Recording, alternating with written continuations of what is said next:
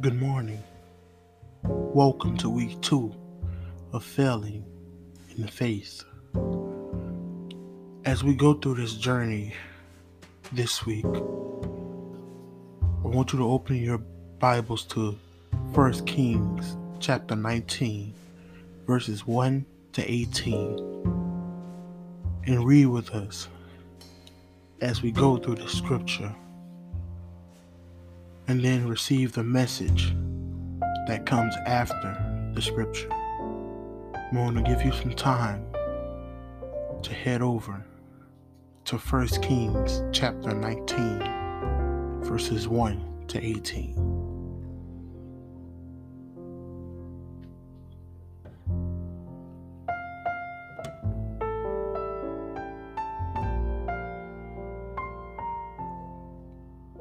It says, Ahab told Jezebel all that Elijah had done and how he had killed all the prophets with the sword.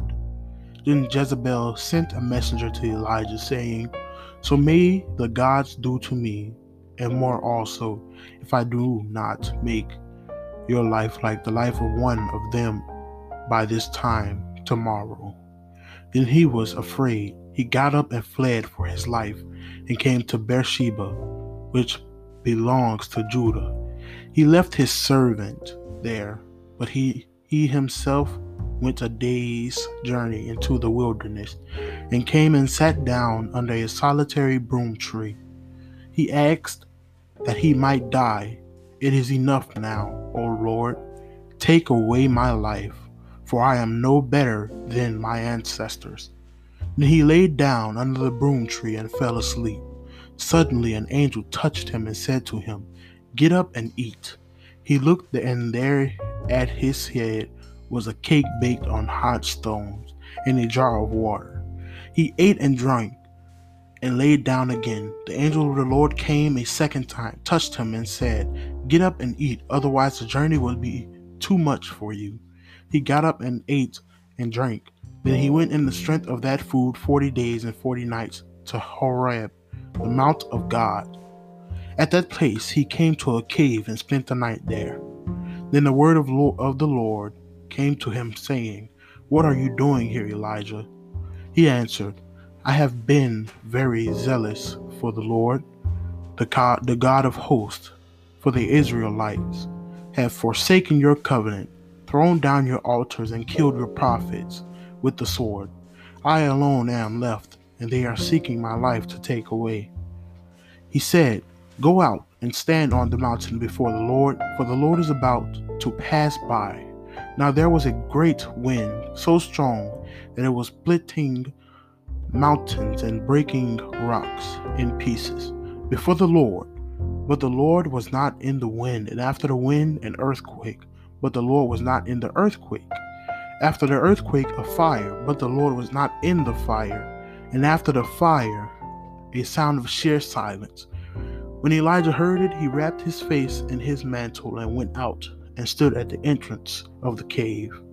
Then there came a voice to him that said, What are you doing here, Elijah? He answered, I have been very zealous for, for the Lord, the God of hosts, for the Israelites have forsaken your covenant, thrown your altars, and killed your prophets with the sword. I alone am left, and they are seeking my life to take it away. Then the Lord said to him, Go, return on your way to the wilderness of Damascus. When you arrive, you shall anoint Hazael as king over Aram. Also, you shall anoint Jehu, son of Nimshi, as king over Israel.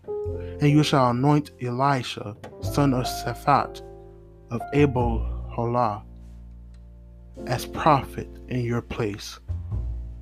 Whoever escapes from the sword of Hazael, Jehu shall kill, and whoever escapes from the sword of Jehu, Elisha shall kill. Yet I will leave seven thousand in Israel, all the knees that not bow to Baal, and every mouth that has not kissed him.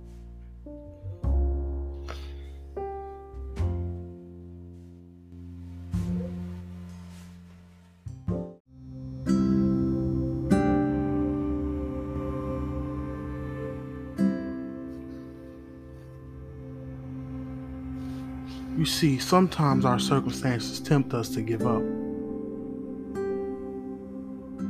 But God performed a powerful feat through the ministry of Elijah, and as a result, the prophet was forced to go on the run during this exodus. Elijah asked God to take his life.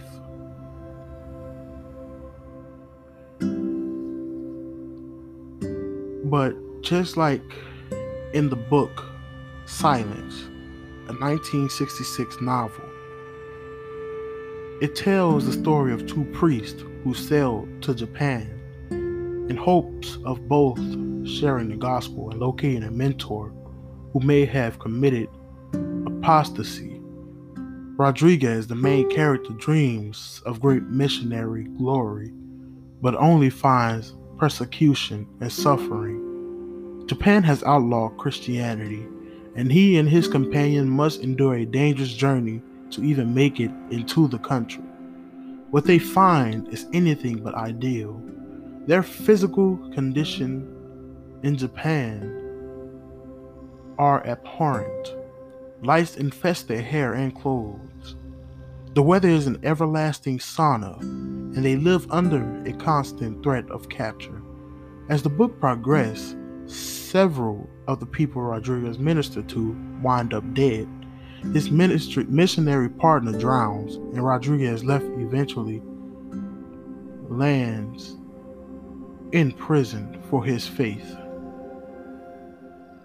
At one point, Rodriguez said, Lord, why are you silent?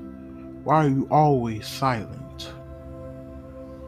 But see, like Elijah and like Rodriguez in silence, it's easy to feel like God has forgotten about us during times of difficulties. But let's think. God does not always operate in the realm of the spectacular. See, hiding out in a cave on the mountains of Horeb, Elijah experienced three fantastic scenes a tearing wind, a majestic earthquake, and a roaring fire. The text, though, takes great pains to let readers know that God is not in any of these feats of power, but the Lord was not in the wind, but the Lord was not in the earthquake, but the Lord was not in the fire. This redundancy stopped with the next phenomenon in verse 12, and after the fire, the sound of a low whisper, the author says that the Lord is present in this. He meets this great prophet in a whisper not long after he cried to, for death.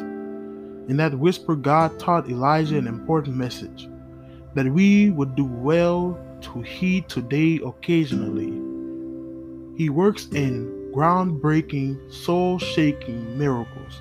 Elijah experienced these over the course of his ministry. Yes, sometimes God is in the wind, the earthquake, the fire. He works in ways that are easy to see. He works right in front of our faces.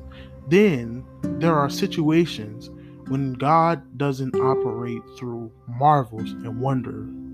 Instead, he communicates through a whisper.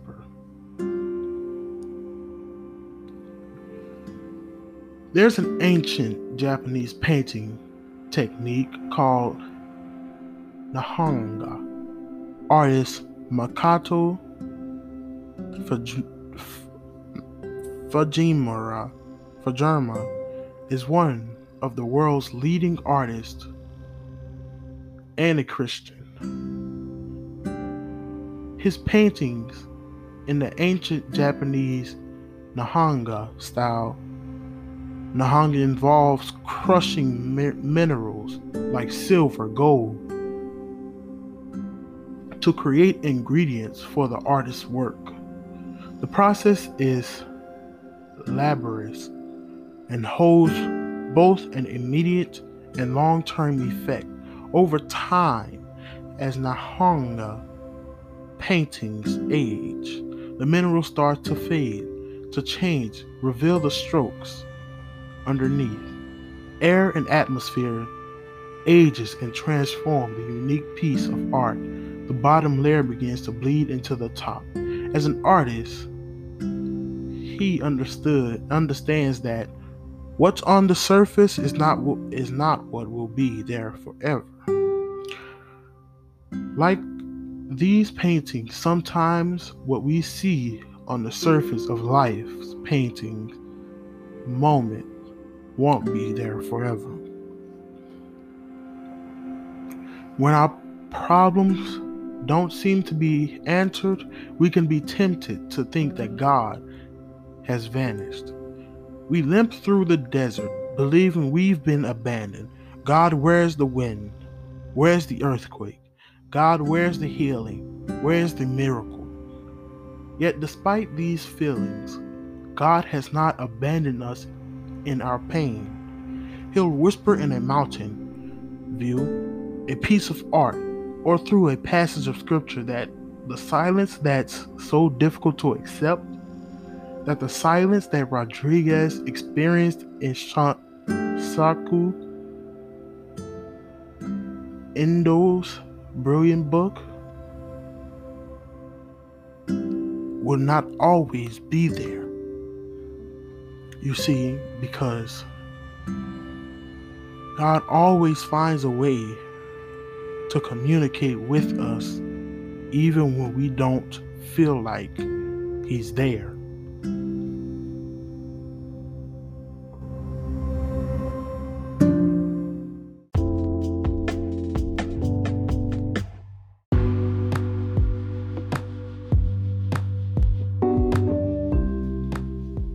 Proceed, I want you to hear this message that I have to tell you. Coming deep down from the heart.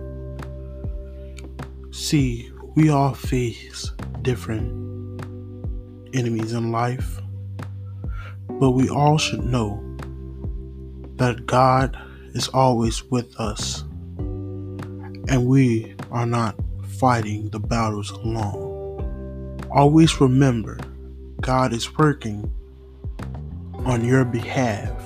God is working behind the scenes. You will never fight a battle alone as long as you keep God by your side. Have a great day.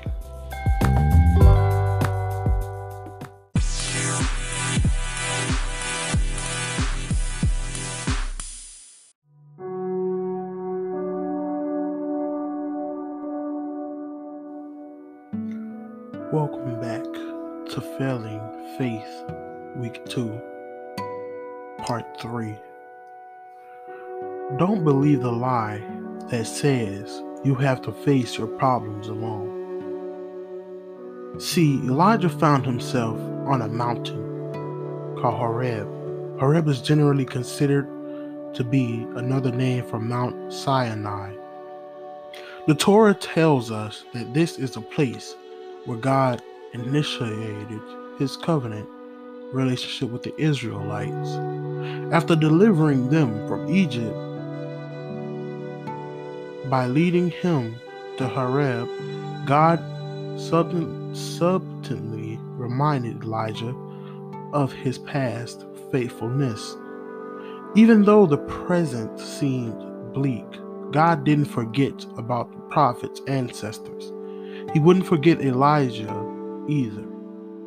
Elijah seemed to think that he is the only one in all of Israel that hasn't given up his faith. But God tells him about others who will be willing to help him. On top of those individuals, there are 7,000 Israelites who have not bowed to Baal.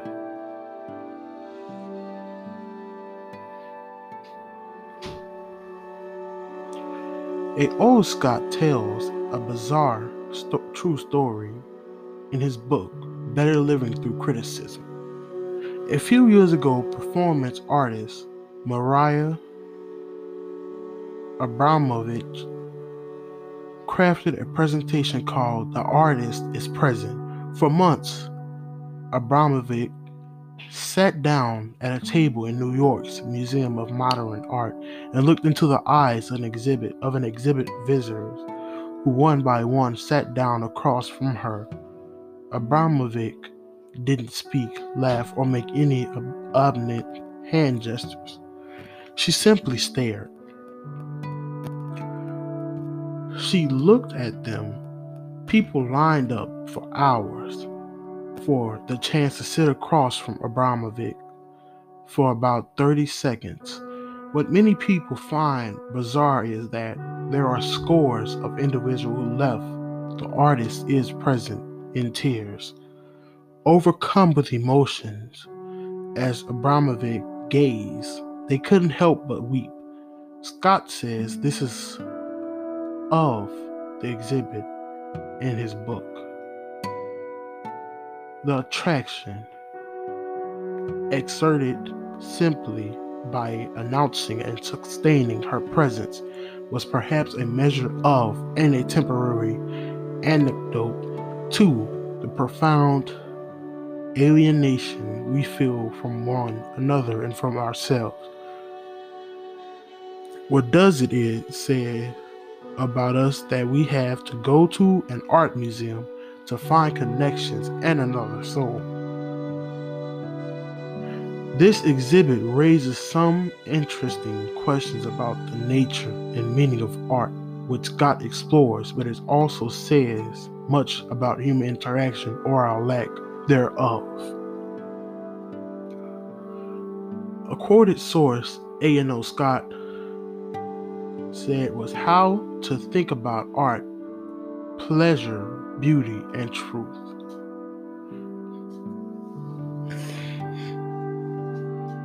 Though it can be easy to think that you have to deal with your problems alone, God has given you other believers in the church who want to help you with whatever it is you are experiencing. We can also look to God's work in the past and inspiration for the future. What is the greatest sign of God's presence? Jesus. Rather than leaving us to die in our own sin, Jesus came to earth to redeem us, and death could not keep him down. When times are difficult and we struggle to hear God's voice, we can find hope and peace in looking to the person of Christ. For those who are struggling today, take time to reflect on His grace. For he will never leave you, nor will he forsake you.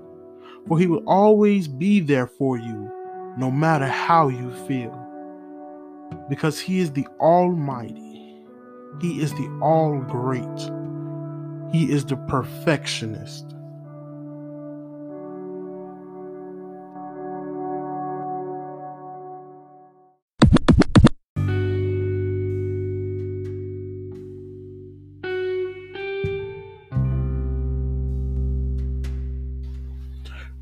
From the New Generation Fellowship Organization to you and your family, we give praise to God,